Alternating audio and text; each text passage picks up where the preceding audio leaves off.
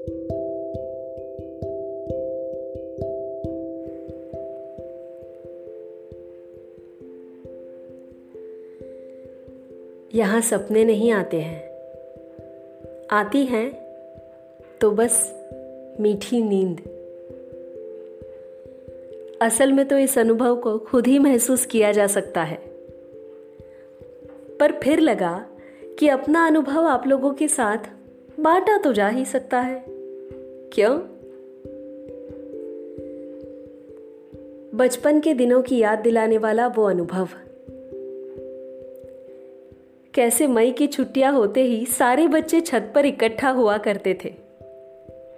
बच्चे तो समझे, बड़े भी रात को महफिलें जमाया करते थे। ताश की बाजियों के साथ छत पर रातें गुजरा करती थी। फिर चाची हम सबको भूत वाली कहानियाँ भी तो सुनाया करती थी।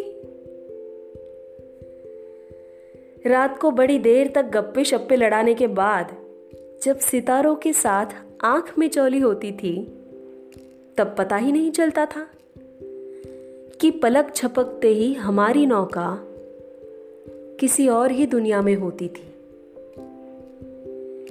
कहने को तो रातें काली होती है, लेकिन उस दुनिया में उस दुनिया में सब कुछ सफ़ेद हुआ करता था। एकदम साफ़।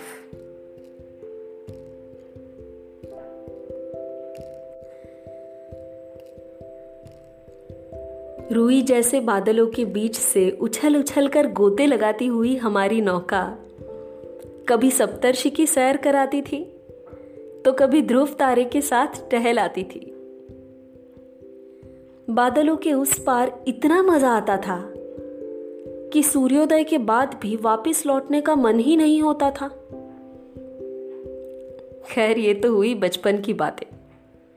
आजकल लॉकडाउन की वजह से जब छत पर सोने का दोबारा मौका मिल रहा है, तब लग रहा है कि इस बार ये मौका हाथ से जाने न दे और इतने सालों की नींद इकट्ठी पूरी कर ली जाए। क्योंकि यहाँ सपने नहीं आते हैं। आती है तो बस मीठी नींद।